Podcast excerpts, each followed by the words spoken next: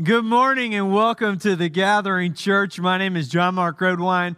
I'm the lead pastor. And as I brought my table out here today, a bunch of parts fell off of it. And so if things collapse during the message, I'm just going to keep going and pretend like I don't even see it. Hey guys, we're glad you're here. Welcome. It's Super Bowl Sunday. I got. I feel like uh, it's a it's a real obligation for me to to acknowledge this. I'm not really a football person. I like Clemson football and I watch Clemson football, but I still don't really understand a lot about football. Honestly, I think football is a little bit boring. I don't like sports very much. I like plot driven dramas and and so that's just kind of who I am as a person. Now that I've alienated some of you, I want you to know also that I think that uh, as I watch the game tonight, which I always do because I'm American and I feel like I'm required to, um, I like to eat fried food a lot. And so I do appreciate the Super Bowl Sunday comes with a lot of fried food in its nature. But, uh, but tonight it's the Kansas City Chiefs and the San Francisco 49ers. I used to live a stone's throw away from Levi Stadium, and so I'll be rooting for the 49ers tonight. I'm excited. I think they're going to win. I think they won about four times last year. I don't know for sure, but so I'm excited to see if they can win the big game tonight. That's really all I'm going to say about football today. I thought about trying to write a lot about football, but I don't know enough about football to talk for 30 minutes about it. And so that's kind of that that's kind of my Super Bowl Sunday spiel. Well, today we're starting a brand new series called Switchbacks. Switchbacks. And and if you don't know what a switchback is, um, sometimes a mountain is so steep that to put a road or a hiking trail straight up it would be absolutely insane. And so, in order to make these mountains crossable, passable, what they do is they cut this zigzag pattern into the mountain that slowly works its way up after one hard turn after another. And in this series, I want to talk a little bit about switchbacks. You see, I love hiking. Hiking is one of my favorite things that I do, and um, I love to get out and be out in the mountains, but I do not like hiking uphill. I don't like it at all because it makes my heart beat really fast. Do you, do you know what I'm talking? It makes like my I can feel my heart in my neck sometimes when I'm hiking uphill. It, it makes me feel out of breath. I don't like feeling tired. I'm not like a big exerciser, and I don't like doing things that make me feel real tired. And so hiking uphill is a tough thing. And but I do find that I hike uphill a lot. In fact, uh, once when I lived in California. I signed up to uh, do a hiking life group. And uh, in our hiking life group, the very first uh, hiking outing that we went on was to a mountain called Clouds Rest in Yosemite National Park. Now, the name of the mountain, Clouds Rest, should have been an indicator to the amount of uphill I was going to have to travel on this day. But I didn't even I didn't look it up. I didn't think about it. I just thought this is going to be fun. Let's do this thing and what I learned on our journey there was that this, this was a seven mile round trip hike. Seven miles, not far, that's not bad. It's three and a half miles up and then three and a half miles back down. And I thought, that's great news. This is going to be easy, no problem. But what I learned was that this hike would start at about 6,000 foot of elevation and make its way up to about 10,000 foot of elevation. And in three and a half miles, we'd be climbing about 4,000 feet, which is a lot of elevation to climb in that distance. And so we get out there and we start going, and for like the first mile and a half, it's flat, which at first I think this is great, but then I think we've still got a lot of uphill to go. This is probably bad news. Well, it wasn't long until we came up to this hillside that was essentially a cliff. It looked like a goat trail, like something goats were walking up. And it was this long series of switchbacks that went on for about a mile and a half straight up the side of this mountain. And I remember as I was climbing those series of switchbacks, every time we had to make that hard turn to turn onto another trail, I remember thinking, this is it for me. Like I've had a good run. I was, I was like 25 years old, and I thought, you know, a quarter of a century, this has been a good life so far. And I, I, we got about halfway up. I'm, once, at one point, I sat down on this trail. I didn't even look for like a nice rock. I just sat down in the trail, just right there. And, and I just thought that, you know, this, I've gone as far as I can go. This is pretty nice, and, and I'm going to enjoy it right here from this spot. And, and we pressed on and we got up to the top. And what I learned that day was that Clouds Rest is one of the absolute best views you can get in all of Yosemite National Park. And we worked hard, and the, path to get there was difficult. But once we made our way up, we were able to see the entire Yosemite Valley below us spread out, an incredible view of Half Dome, and honestly, the best Instagram profile picture that I will ever have in my entire life. You see, I wanted to call this series Switchbacks because I think a lot of times our stories, our journeys, feel like we are just constantly moving uphill and like it's a never ending series of hard right turns that keep going further and further up the mountain. And so, what I want to do is look at a few character studies from the Bible, just a few people who, whose life looked like a series of switchbacks. And uh, what I want us to learn over the course of this series is that regardless of what kind of difficult journey you may be on, what we find is that often at the end of Switchbacks is the greatest payoff, is the best part of the story, is something that was worth the travel and worth the difficulty. And so that's our idea for this series. Today I want to talk about Joseph, one of my very favorite character studies from the Old Testament is the story of Joseph that appears in Genesis between chapters 37 and 42.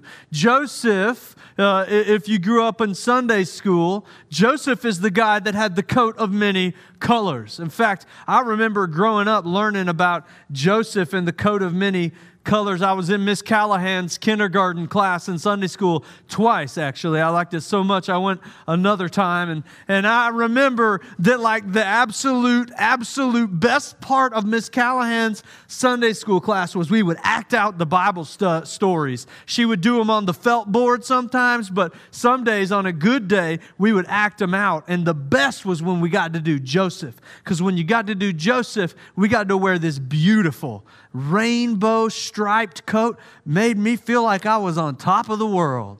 And what I learned in Miss Callahan's Sunday school class was that the story of Joseph was a story of favor. It was a story of favor. In the beginning, Joseph gets this coat of many colors as a sign of favor from his father. And, and the, the end of the story is that Joseph becomes a ruler over all of Egypt. Only Pharaoh had more power than him. He was this great hero and a legendary ruler. It was a story of a father's favor and a story of God's favor. But what's interesting as we study this story of favor is all the hard parts that come in the middle. Just, let's take a look at Joseph's story today and, and, and look at his life. And then I want to look at what we can learn. Uh, if Joseph were sitting here today, what he would want us to learn from his life. Uh, first, Joseph didn't get the start that he expected, he didn't get the beginning that he thought he would. And, and let's look at the story in Genesis chapter 37, verse 18, starting in verse 18. It says, Joseph went after his brothers and found them near Dothan. But they saw him in the distance, and before he reached them, they plotted to kill him. Here's what you should know about Joseph Joseph was a dreamer. Uh, he was a young man. He was about 17 right here, and he had a lot of ambition for his life. He, he believed that God was going to do great things in and through him. In fact, God had given him some visions and some dreams, and in those dreams, he would see different objects that represented his brothers bowing down before him. And so, what Joseph believed was that one day he would be in a position of influence and in a position of leadership over his family. And that was kind of where his thoughts were was that even though he was born in position 11 of 12 sons, which, which meant that Joseph shouldn't have had a lot going for him, which meant that Joseph didn't have a lot ahead of him, that one day, even though he was born in a low position, he would take a high position. And when he had these dreams, he right away decided the best course of action would be to tell his brothers about them over and over again. Hey, you know, one day you're going to bow before me. I saw it in a dream. His brothers didn't like that. They didn't like these dreams. They didn't like the future that Joseph believed was waiting for him. And so they plotted to kill him. Verse 19 Here comes that dreamer, they said to each other. Come now, let's kill him and throw him into one of these cisterns and say a ferocious animal devoured him. Classic older brothers, am I right? then we'll see what comes of his dreams. When Reuben heard this, he tried to rescue them from their hands. Let's not take his life, he said. Don't shed any blood. Throw him into this cistern here in the wilderness, but don't lay a hand on him, the reasonable Reuben said this to rescue him from them and to take them back to his father. So when Joseph came to his brothers, they stripped him of his robe, the ornate robe he was wearing, a sign of favor from his father, and they took him and threw him into the cistern. The cistern was empty, there was no water in it. And as they sat down to eat their meal, the meal that Joseph had just brought them, they looked up and saw a caravan of Ishmaelites coming from Gilead. Their camels were loaded with spices and balm and myrrh, and they were on their way to take them to Egypt. Judah said to his brothers, What will we gain if we kill our brother and cover up his blood? Come on now, let's sell him to the Ishmaelites and not lay our hands on him. After all, he is our brother, our own flesh and blood. Judah is a good brother, am I right? Verse 28 the Midianite merchants came by. His brothers pulled Joseph out of the cistern, sold him for 20 shekels of silver to the Ishmaelites, who took him to Egypt. And so Joseph is beaten up by his own brothers and sold into slavery. It's not the beginning he expected. He thought that his life was on a path to influence and leadership and position and power. And here he is sitting at the bottom of a well Maybe you can relate. Maybe you've had some false starts in your own life. Maybe you know how it feels to have a dream for your life, and maybe you know what that moment felt like for Joseph when he watched his brothers accept 20 shekels from those Ishmaelites. Maybe you know what it feels like to have all your plans change in an instant. This is an ancient story that took place in a culture so different than the one that we lived in, and yet people have always been the same. Maybe you know what it feels like to watch the future that you imagined you would have, to, to think of the beginning that you thought you would have, and, and see it all shift in just a moment.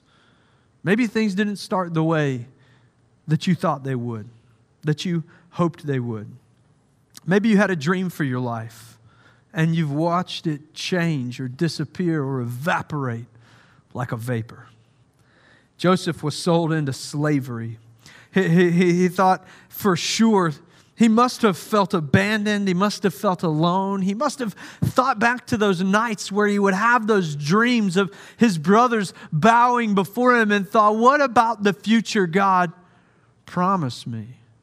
So Joseph is sold into slavery. He's sold to a man named Potiphar in Egypt. Uh, Potiphar was a, the captain of the royal guard. He was, a, he was a man of position and power and prominence in the Egyptian government. And Joseph went into his household as a slave. But as a slave, Joseph gave it everything that he got he, he prospered and he was able to attain some prominence as a slave for Potiphar. Potiphar trusted him, Potiphar relied on him, Potiphar gave him more and more responsibility as time went on.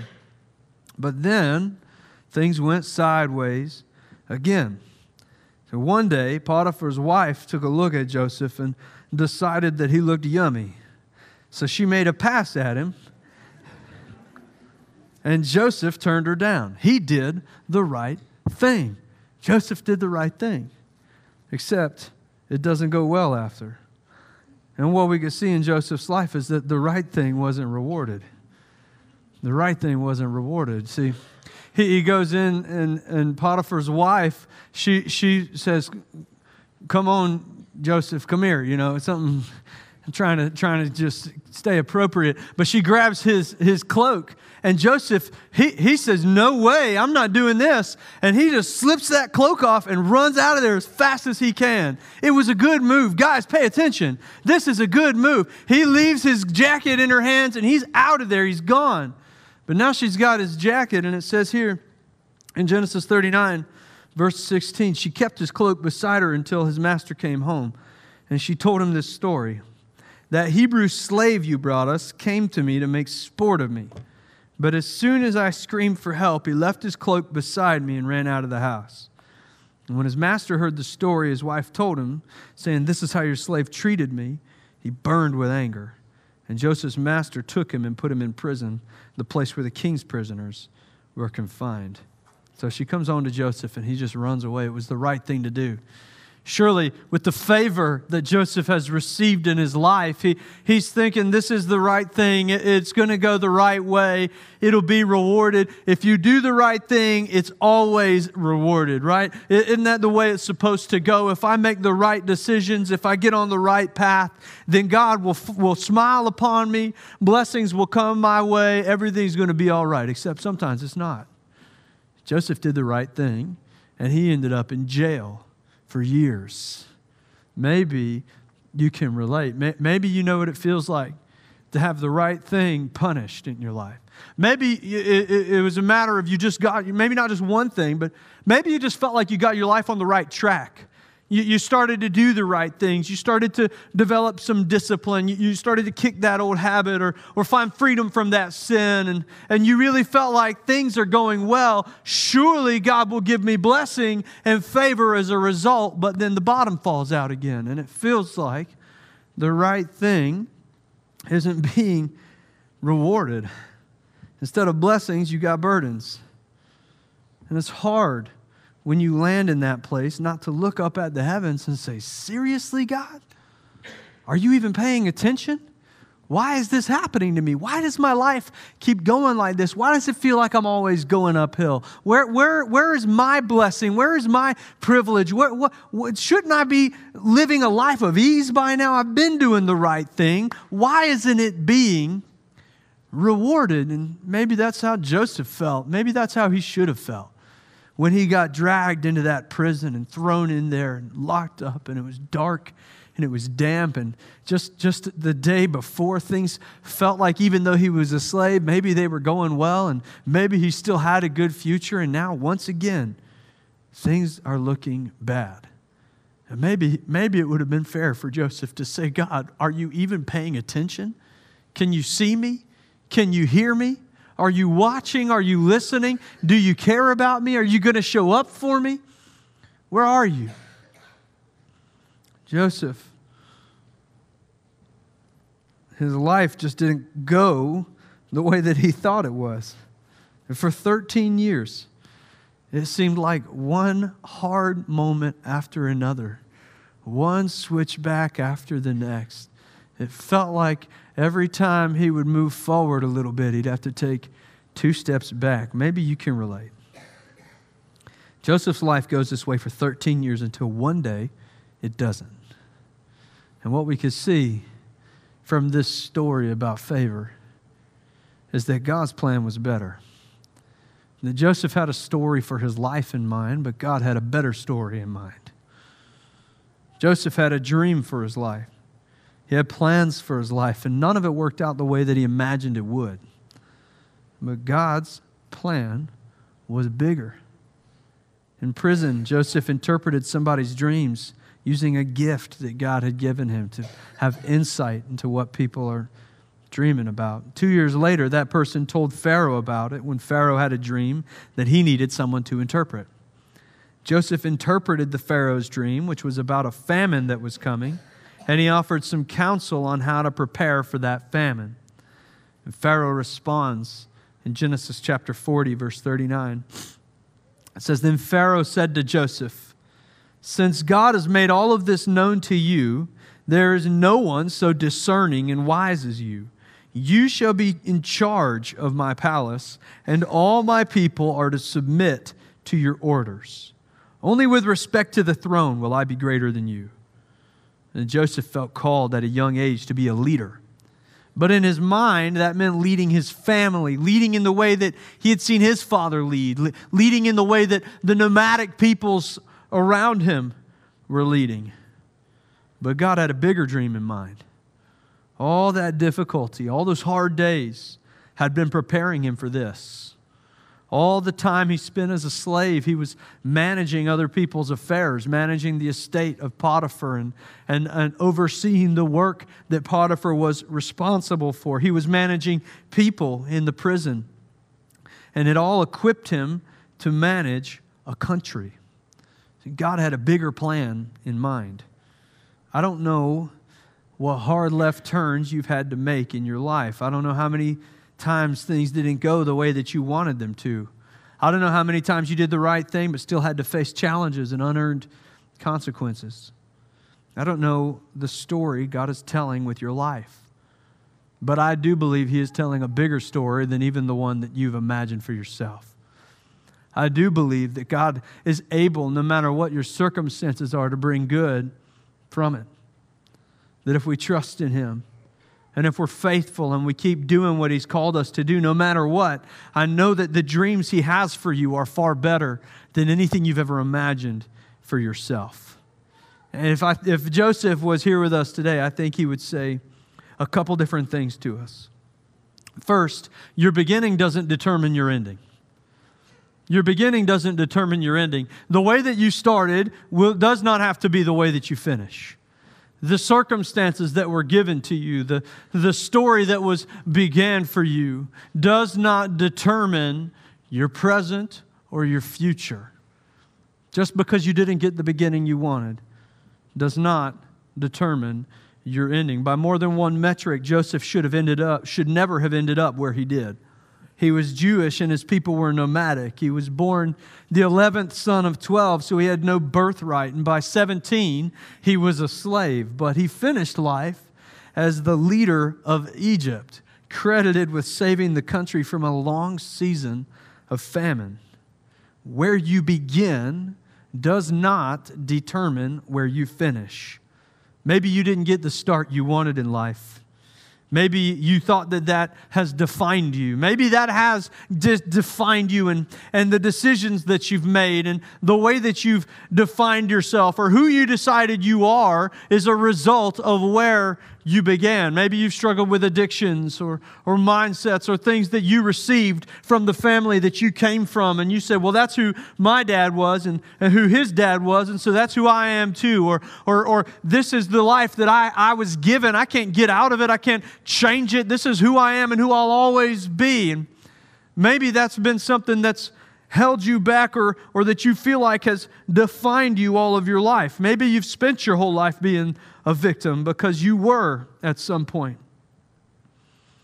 Joseph was sold into slavery, but right out of the gate, he decided he was going to be more than that. Joseph's life was taken from him outside of his control. And so he decided to control what he could control and to still pursue the very best version of whatever his life was going to look like in that season. I don't know about you, but if this happened to me, if my own family sold me into slavery, I'd probably feel pretty justified in throwing the world's greatest pity party, but not Joseph. In fact, it says in chapter 39 that the Lord was with Joseph so that he prospered, and he lived in the house of his Egyptian master. And when his master saw that the Lord was with him and the Lord gave him success in everything he did, Joseph found favor in his eyes and became his attendant. This is a story about favor. I bet it didn't always feel like a story about favor. I bet in the moments when Joseph was walking a long road, being tied up and led by camels into a life of slavery, that it didn't feel like a story of favor. I bet when Joseph went to bed at night, in whatever quarters or chambers were assigned to the slaves of Potiphar's house, it didn't feel like a story of favor. But it says Joseph had the Lord on, had the Lord was with Joseph. And so Potiphar gave him favor and blessed everything he did. Potiphar put him in charge of his household and entrusted to his care everything he owned. And from the time he put him in charge of his household and all that he owned, the Lord blessed the household of this Egyptian because of Joseph. And the blessing of the Lord was on everything Potiphar had, both in the house and in the field. Joseph decided that instead of just moping and doing whatever he had to do to get by, he was going to give it everything that he had. He was going to use every gift that God gave him to the best of his ability. He was going to trust that God is good and that if, if God is good, then this is going to be good as well. And Joseph said, I'm just going to give this all that I've got. And so God blessed it. But God didn't put the blessing on Joseph, God put the blessing on Potiphar. And so it's a story of favor. And Joseph's got the favor of God, and now he's got the favor of his master, but all of the good things that he's doing are reflecting on his owner on Potiphar. I bet it didn't feel like a story of favor then. So Potiphar left everything he had in Joseph's care with Joseph in charge and did not concern himself with anything except for the food he ate. Even though the bottom fell out and he didn't get the beginning he wanted, God was with him, and so he prospered. He kept his head up and he gave it everything he had. And if he was going to be a slave, he was going to be a great slave. Zechariah writes to the people of Israel in Zechariah 4:10, "Do not despise these small beginnings, for the Lord rejoices to see the work begin." You you were you were created with a job to do. You were given a purpose the moment that you were formed. And in fact, it says in Philippians, he says, believing in this, that he who began a good work in you will carry it on to completion in the day of Christ Jesus. God was doing a work in Joseph. And the prophet says, Do not despise these small beginnings, for the Lord rejoices to see the work begin. God is doing a work in you. And even if it's not the beginning you want, the work is starting. Lean into it. Don't let it define you and make the most of it. Maybe you had a beginning that you didn't like and it set you on a, on, on a difficult path. Maybe you've allowed the beginning that you had to, to direct the decisions that you've made throughout your life. And over and over, you think, well, I can't be something good or I can't be something different or something better because this was the start that I had. And, but if you have let your beginning define you for all of your life, you don't have to do that anymore. When you enter into a relationship with Jesus, you get new beginnings. 2 uh, Corinthians 5:17 says if anyone is in Christ, a new creation has come, the old is gone and the new is here. The psalmist says his mercies are new every morning. Every single day is a new beginning. If you didn't get the beginning you wanted, you get a new one as soon as you wake up tomorrow morning. The old is gone, the new is here. Whatever was true about you or about your circumstances then doesn't have to be true about you now. Joseph began as a slave and finished as a king. Those experiences can be the greatest teachers in your life, but they do not have to define the direction of your life, which is why it's important for us to learn from every wrong turn. Learn from every wrong turn. I think Joseph would say every hard season of your life is a teaching season. It's a season for us to learn about who we are and who God is. A season for us to learn different, uh, different skills or, or things that we didn't ever think we needed to learn. It's a season for us to be refined, to have the parts of us that need to die stripped away from us. I'm certain that although he had dreams about leading people one day, it was hard for Joseph to see how he would get there from where all these wrong turns had taken him. But Joseph chose to make the most of it and learn from every single one of those situations. And because of that, when Joseph did get his break and had his moment with the Pharaoh, he was able to offer a plan to manage the food supply through a season of famine, not just because of the insight that was given to him from the Holy Spirit, but because he had spent the last 13 years managing the property of others, and he had learned a lot along the way. I'm sure it was hard to see that when he was being carried, I'm sure it was hard to see that there was something to learn when he was being carried to prison for doing the right thing. Maybe you've gone through trial after trial, and it's hard to see how any good could ever come out of it. But we need to let those seasons be the great teachers in your life. Isaiah 48:10 says, "Behold, I have refined you, but not as silver. I've tried you in the furnace of affliction." I shared a story not too long ago about uh, a season in the Coast Guard where it felt like the bottom fell out of my life. I was in the Coast Guard for nine years. That's my favorite way to start a story.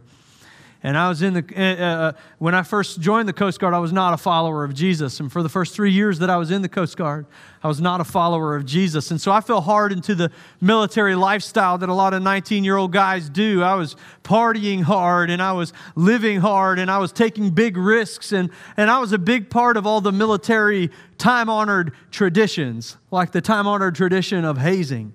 In fact, I was great at it and I was so good at it that I, I, learned when I became a follower of Jesus that I had caused a lot of hurt to a lot of people. And so when I became a follower of Jesus, I, wor- I worked hard to change everything about who I had been one of the things that I fixated myself on was uh, when new guys would come to our unit, when young men would come, instead of making them feel ostracized and like they were less than and forcing them to learn how to come up the hard way the way I did, and instead of taking them out into port calls and showing them how to party like a sailor, instead, what I began to dedicate myself to was looking after these young guys when they would come on our boat. Uh, I, I made it one of my primary goals to make them feel valued and wanted, to help them feel protected and seen. When we would pull into port calls, it was one of my mission to try to keep as many of them out of the seedy places as I could. And I felt like I felt like I was making amends for the bad things that I had done and I, had given my life to ministry. I felt like God was saying, I want you to come and be a full time in, in, ministry. And so I, I began to study um, religion. I began to get my degree, and all of these things kind of moving my life in a totally new direction. And then one day I was brought into a legal office, and they said, Hey, you're being court martialed for some hazing that took place two and a half years ago. And it felt like the bottom was falling out on my life. I didn't understand it. I thought, God, why am I being punished? I've been doing the right thing. You're supposed to forgive me for all this stuff. Your word says that I've been made whiter than snow. I don't feel whiter than snow. I feel like yellow snow right now. This is not fair. Why is this happening? I can't understand it. I'm so mad about it. And I went through this whole year process of uh, meeting with lawyers and making plans for what would happen if I went to the brig and wondering if I could still be a pastor if I had uh, time in the brig or, or what a, kind of a prison tattoo I would get when I got there and had all these big decisions to make. And what happened was I, I, I was being refined the way that silver or gold are refined. The way that you refine those precious metals is you melt them down and remove the impurities. I was being tried in a furnace of affliction. You see, I still had, even though I, I had changed a lot about my life, I was still very arrogant, prideful. I was a troublemaker. I, instead of, when I had to make a decision, instead of asking myself, is this wise? I would always ask myself, is this going to be funny? And if the answer was it was going to be funny, I was going to go that direction as much as I could. I was still doing a lot of childish things, but God was calling me forward into manhood. I got to the end of that year and didn't really recognize myself anymore. I changed so much, grown so much. I had to learn about consequences and, and that every decision that we make has consequences. I had to learn about leadership. I had to learn what it really meant to. Uh, to care for somebody. I had parts of my personality that needed to die absolutely stripped away from me. I got to the other side of that and sat in a, a courtroom all day long during the trial, listening to everybody argue about whether or not I should be punished. And finally, at the end of the day, the judge had me stand up and he said, Son, don't do any more stupid things. And he banged his gavel and told me to go home. And that was kind of the end of it. They dropped most of the charges. I got demoted and, and, and moved on with my life. But that year of my life shaped me, changed me, made me who I am, or set me on a path to discovering who I could be. I'll tell you that story because we are going to go through seasons of difficulty. Sometimes there are things that are totally out of our control that we don't deserve, that shouldn't be happening to us. Sometimes there's seasons of consequences that are happening to us because of the decisions we've made and the choices we've made. And it can be so hard in those seasons to understand why we are where we are, how we're going to go where we feel like we're called to go while we're here in this season. But these are the greatest teachers for us to learn how to be who we were created to be. Take these seasons of consequences, whether they're consequences caused by you or consequences caused by somebody else, and let them shape you into who you were made to be. With Joseph, even as a teenager, he knew he was destined for leadership, but like so many young men destined to be leaders, he struggled with pride. And the wrong turns and unfair circumstances he would face through 13 years stripped that pride away so that he could be the best leader he could be when he finally stepped into his purpose. Let every season of consequence be a teacher for you Ask God to refine you and to shape you through every trial into the best version of yourself. Give it your best, and no matter what, surrender to Him, and it will prepare you more fully for the purpose He is moving you to- towards. And finally, trust that He is moving you towards a purpose. And number three is trust the story that God is writing. Maybe you're at a place in your story right now where all you can see are consequences. All you can see is uphill. It's just a constant set of switchbacks. It feels like wrong turns and trials every day, and it's not fair, and it's not right. and You don't know how it could ever be good. And it's true that the world that we live in is broken, and it's full of broken people. And maybe the difficult seasons that you've walked through, maybe they don't make any sense. You know, I don't believe that every bad thing that happens to you was caused by God. I don't believe that He's up there pulling the strings on every bad decision that somebody made on your behalf. That every time it feels like the bottom is falling out and, and the walls are caving in, and, and why is this happening? I don't think that He's the one behind all of it. I don't. I think that we live in a broken world, and there's broken people. And sometimes we're the ones making the bad choices that lead us into these places, and sometimes other people are making these choices for us. And it doesn't feel fair, and it doesn't feel okay. And, and it's hard to know how it could ever be good again. How can any good come out of this? How could any good come from the other side of a season like this? Or, or maybe Joseph felt like how could any good come from a life like this? This isn't a season. It's over a decade of time has gone by and it's not getting any better. How could it ever be good? But regardless of what kind of season you're in, whether it was your fault or somebody else's or nobody's fault, if it's not good yet, God's not done yet. There's good on the other side for you. He cares for you. Your God is a compassionate and gracious God. He's full of mercy. And listen, this is a story of favor. Even if it doesn't feel like a story of favor, even if it's hard to see the favor, even if it feels like favor is the furthest thing from your life, if you, you just feel like, oh, oh, your story isn't a story of favor, it's a story of failure. It's a story of everything going wrong that could go wrong. But in the very beginning of Joseph's story, in chapter one, he gets a coat wrapped around him as if to say, This is a story of favor. And then everything goes wrong for over a decade. Everything that could go wrong does go wrong. The story isn't told the way he thought it would be told. He had a dream. He said, I'm going to lead my family one day. God said, No, I want you to lead a nation one day. I want you to save thousands of people, not dozens of people. I want you to bring more people closer to me than you could have ever done on your own. This isn't a story of your failures, Joseph. It's a story of my favor, the favor of God. Let me walk you through some of God's promises for you today. Malachi 3 6 says, I, the Lord, do not change. And so you, the descendants of Jacob, are not destroyed. He just doesn't change. He was good yesterday, He's good today, He'll be good tomorrow. When He describes Himself, He says, I am a compassionate and gracious God, maintaining love to thousands. He is good. He is love. In John, 1 John 4 16, it says, And so we know and rely on the love that God has for us. We rely on the love that He has for us. He cares for you. God is love. Whoever lives in love lives in God and God in them. This is who He is. And it says, I, the Lord, do not change. That's why you've not been destroyed. That's why you're protected. Even though it feels like you're in a season of great pain, it will be good again. There is good on the other side of it. He can see what we can't see. We only get one page at a time, one sentence at a time, but God sees the whole story.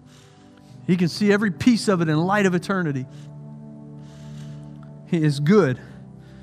He is compassionate. He's merciful. He is love, and we can trust him. Proverbs 3, verse 5 says, Trust in the Lord with all your heart and lean not on your own understanding. My understanding says, why? Why is this happening? How could God use me? I'm such a screw up. How could He use me? My beginning was too rough. There's no way this could end any better. No, lean not on your own understanding. In Him, submit all, in your, all your ways, submit to Him, and He will make your path straight. Feels like nothing but switchbacks, back and forth, back and forth, back and forth. Am I ever getting anywhere? Submit to Him. Lean on Him. Be like Joseph. If I'm going to be a slave, I'm going to be a great slave. I'm going to do everything the very best that I can. And He'll straighten that path out. Romans 8 28, we know that in all things God works for the good of those who love Him, who've been called according to His purpose. You have a calling on your life. You have a job to do. He didn't just create you to just randomly wander through life. No, He's got a purpose in mind for you. He made you the way that He made you so that you could do something only you can do. He needs you, He's got a dream for you. And you got to trust that He is good and that He's working good no matter your circumstances, whether or not you caused it, whether or not you have control over it, whether or not it's your consequences or the consequences of others. God knows how to bring good out of everything that is bad. And if it is not good yet, He is not done yet. Jeremiah 29 11, I know the plans I have for you, declares the Lord. Plans to prosper you and not to harm you, plans to give you hope and a future. I just want to offer you some hope this morning. I don't know what part of the story you're in. Maybe, maybe you've been able to look back and see all the great things God's done, the good that He's been able to bring out of every bad day. Or maybe you're in the bad day. Or, or maybe the bad day's just starting. I don't know. But I just want you to have hope. Know that He's for you, that He's with you, that He's got a dream for you, that He can make good for you and that he will comfort you in every step of the way. Isaiah 41 10. For do not fear, for I am with you. And do not be dismayed, for I am your God. I will strengthen you and help you, and I will uphold you with my righteous right hand cares for you. He's there for you. He wants to bring you through it. He wants to support you and comfort you. He's got blessing for you and favor for you. It exists no matter what your beginning was, no matter what your middle is. The end is already set, it's established, and He gets the victory. We can learn a lot from the story of Joseph. But the main thing, the main thing that I think he would want us to know is that this is a story about favor and what it looks like. And favor doesn't always look like everything going right for you all the time. Favor doesn't always look like an easy life. We're promised almost the opposite of that that life will not be easy, but that it will be good. If you're in here this morning and maybe you got a bad start, or maybe you're in a hard middle, or, or maybe you've gone through it and you've been going through it on your own, and honestly, you're tired and you're not sure how much further you go. Maybe you're like I was on that hiking trip. You're just sitting down in the middle of the trail saying, I'm done. This is as far as I could go. The view is okay from here, I guess. If you're in here and that's you, I need you to know that there is a very simple pathway you can take. The Bible lays it out over and over again that you could know God and you could find freedom from the things that have held you back. Find freedom from the mindsets that have broken you down. Find freedom from the lies you believe. You could discover the purpose that He has created you with. And you could live and make a difference in that purpose and experience blessing and favor in your life. And the first step is just to know Him. It's, it's, it's all you have to do is accept the gift that He offered you on that cross. It's just make a decision to start following Him with your life. If that's you, I'll lead you in a prayer. And this prayer is kind of like a wedding vow. I'll tell you that the easiest day of my marriage was the wedding day, that it, there was a lot to do after that. But that was the day that it became official. That was the day it all started. And this prayer is like that vow. It's the day that it starts. If you're ready to make that commitment, every head bowed, every eye closed, pray this prayer with me. Heavenly Father, I need you. I need your goodness. I need your right hand. I need you to carry me through this season. I'm tired of doing it on my own. I believe in you, Lord. Forgive me for my sins. Forgive me for my mistakes. Forgive me for trying to do it by myself. I receive your sacrifice and I give you everything that I am. Every moment from this day forward, I will follow you. In Jesus' name, amen. Amen.